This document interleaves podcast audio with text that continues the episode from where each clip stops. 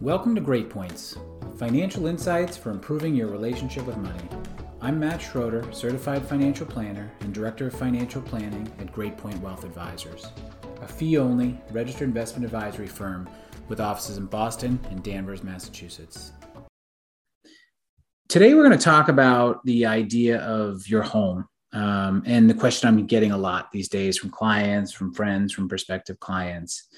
And the question is I own a home and people are paying ridiculous amounts of money for homes these days.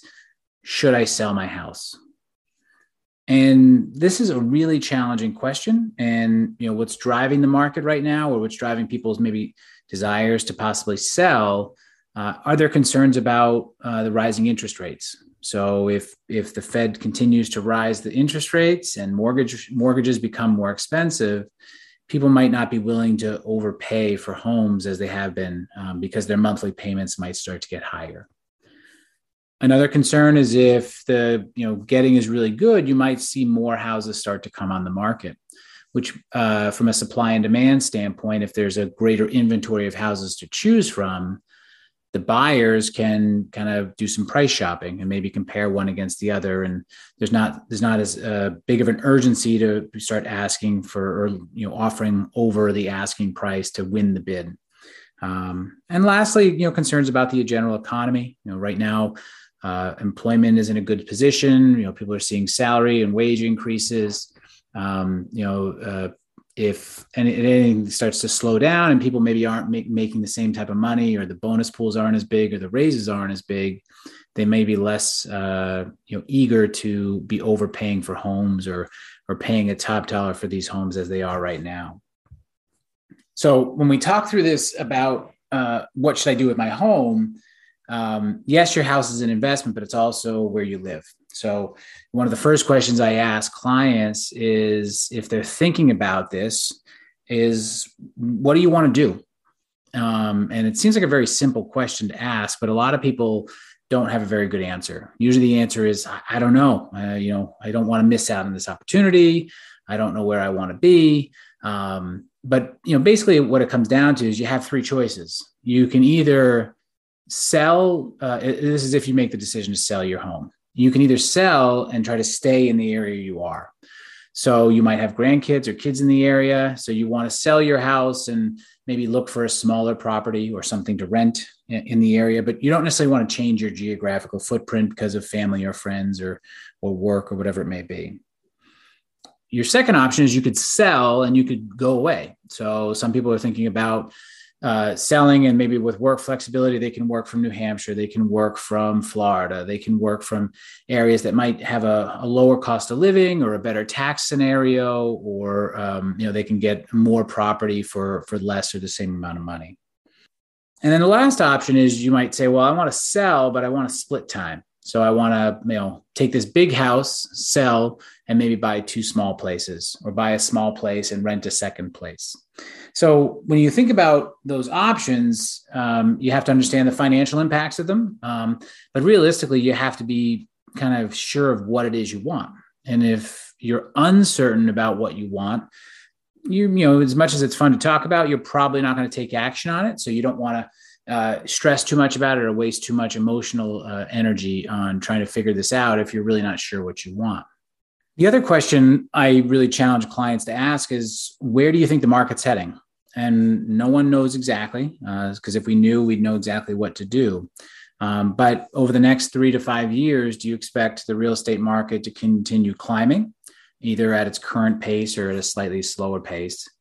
do you expect housing prices to basically hover and stay where they are, um, or do you think that prices might fall? Um, you know, for a number of factors that you know, if you don't sell now, you might be selling for less down the road. Um, and you know, as we'll talk more about the home as an investment uh, in a little bit.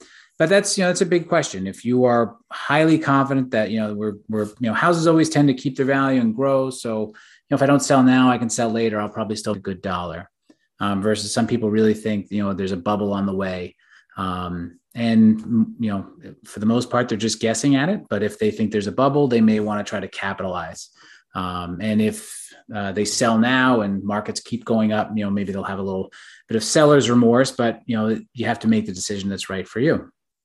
So let's talk a little bit about your three options. Um, I'm going to sell and stay. I'm going to sell and go, and I'm going to sell and split time. So if you're the type of person says, I'm going to, I want to stay around here, but I, the house is just a little bit too much. Um, the individuals that really should be thinking about selling and staying are individuals that have maybe they have the four bedroom house that they raised their kids in, but um, they don't need all the space anymore.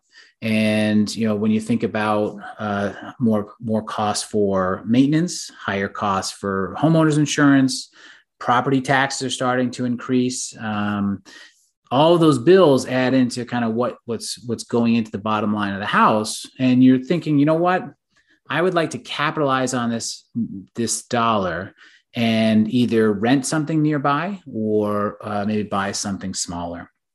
So if you're in the realm of I, I don't like renting, I'm going to buy. I'm going to sell kind of at the high of the market. But if you're not moving very far, you're also going to be buying at the height of the market. So if you're buying something smaller and you can capitalize on uh, some of the equity out of your home, may not be a bad option, especially if that smaller, uh, you know, comes with a smaller property tax bill, easier maintenance, uh, lower upkeep costs. Um, but a lot of times when we do the math and clients are selling the, the single family home and moving into maybe a new condo complex or an over 55 community, um, when you look at the price tags uh, on the you know on the on those properties, and then when you add in the HOA fees, the maintenance costs, um, you know you know a lot of other expenses that may come along with it, they realize that on a month to month basis, um, you know they may be actually paying more than they were in their current residence. And yes, they freed up some equity from the home, but not enough to make it economically worthwhile. Um, so, from a financial decision uh, in those situations, more times not, the best, the most effective thing is to stay where you are. Um, you know, but sometimes there's other things that are driving the decision. So if you really just can't take care of the property anymore, you're you're you're nervous about a you know a, a big repair that may be coming down the road. All those things, you know, um, it's not a financial decision; it's more an emotional or personal decision. Then you might choose to stay. The other option is if you're trying to stay in the area, is to stay and rent.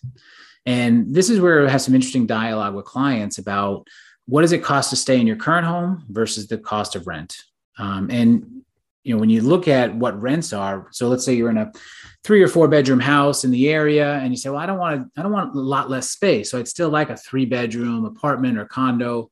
Um, and you look on you know zillow or realtor.com and just as a general tip you say well three bedrooms in my area what would it cost? And in our area a three bedroom house would rent for somewhere between $3000 and $3500 a month depending on you know a lot of the features or amenities that are coming with it. And you could find one that would rent for seven or eight thousand dollars a month if you're looking along the water or some of the higher higher end areas. Um, but if you look and say well $3500 a month and my right now my mortgage my property taxes everything else in is only $2500 a month. Why would i sell to pay an extra thousand dollars a month in rent? Um, and the reason would be uh, all of the equity in your home that you're freeing up. So right now you have a house that you pay some mortgage or maybe you're done paying the mortgage on and maybe the house is appreciating but you don't get to spend any of that money. You don't get to capitalize on those dollars so if you were to sell the house and start renting, let's say you profited a half a million dollars from the sale of that home. And yes, your rental payment went, your monthly budget payment went from 2,500 to 3,500.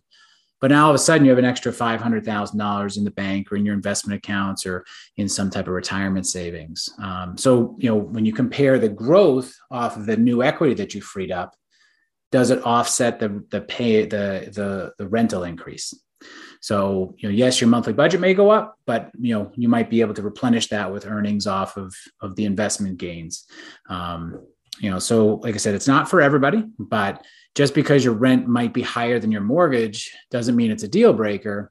You just want to, you know, be understanding what can I do with these dollars if I didn't own the home? What are some hidden expenses that I might not have to pay? Um, you know, that roof that might need fixing in five years is not going to be my responsibility.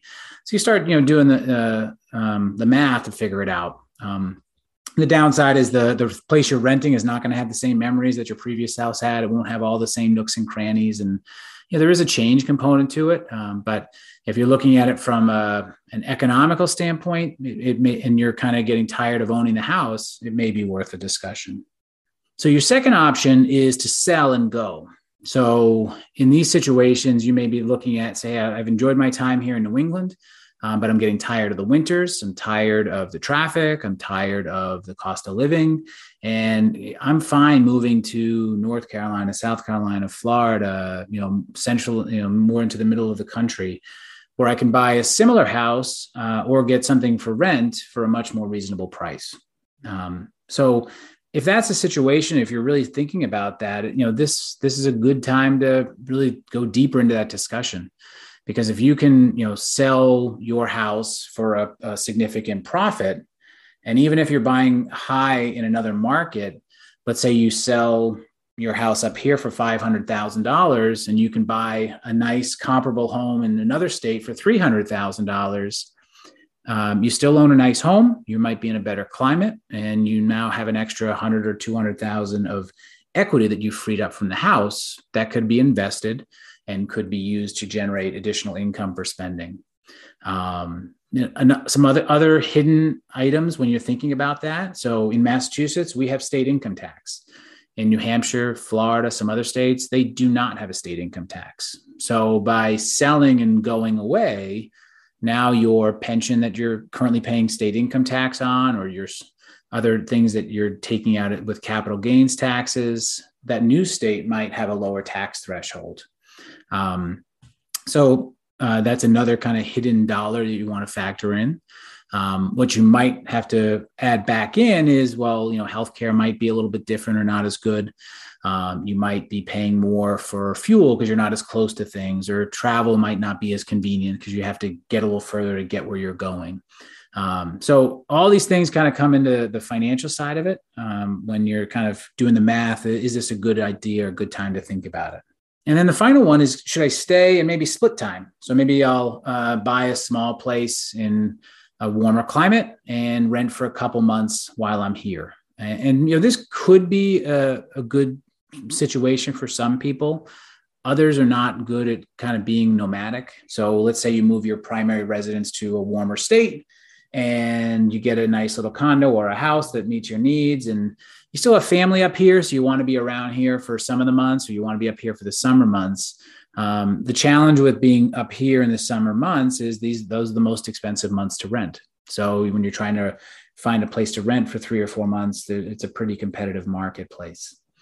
If you're fortunate enough to maybe have a, a family member that uh, might have a some type of apartment or in-law apartment, or maybe you use some of the proceeds of the construction to build an in-law apartment where you can live in for a couple months of the year. That's a another strategy i've seen uh, used in, in, families that i guess get along and can are willing to spend that amount of time together. Um, you know that comes with construction costs zoning issues a lot of other things that that you have to kind of do your research on. But same idea by selling your home you free up equity. And with that equity you have the choice of either you know, renting in another market or you know looking at you know creative construction solutions. Um, you know right now construction is not cheap and trying to find anyone to do the work is also hard. Uh, so this is probably more of a one to three year strategy as opposed to a uh, you know win- this winter type of thing. But once again you might have that option of uh, selling and splitting time and maybe owning two small places or renting two small places or owning one and renting the other so, as you can see, there's a lot of different ways to approach this argument or discussion. Um, and sometimes the two people living in the home at this point don't have the same opinions or, or, or thought process. So, it adds a whole nother level of emotion or, or component to it. Um, but now it's now is the time to at least start the dialogue because right if you look at housing prices and I'll just use our town as an example uh, from 2017 to 2020, uh, if you just do a Zillow track of, a, of an average housing price, the average housing prices went up by about 20% uh, total over those three years, which is still a, pretty good clip. Um, but from 2020 to 2022, the average price is up about 30%. Um, so houses are, you know, seeing a significant uptick in the price Um, you're also, you know, continuing to hear stories about people putting in bids well over the asking price. So, um, you know, there is still a, a, market for individuals that are looking to sell, and there's still some motivated buyers out there. So, um, you know, now is probably the right time to have a discussion. Um, turning the tables to your home as an investment, I wanted to kind of share uh, more of a numerical example, but I thought it was interesting when you think about your house as an investment, and especially when you get to that question of where do I think the markets are heading? Do I think they're going to go, uh, the housing prices are going to keep going up, or are they going to go down, or are they going to stay flat? Um, so I figured I'd do a little bit of a history lesson on real estate, and I'm just going to use a house uh, in Danvers, uh, Danvers, Massachusetts. Um, and if you were to buy a home in 2000, and let's say you found a nice three bedroom, two bathroom home, about 2,200 square feet, good house to raise a family, good house to live in. Um, that house was selling, the one I looked at, you know, in a, in a random Zillow search, was selling for $270,000 or sold for $270,000 in 2000.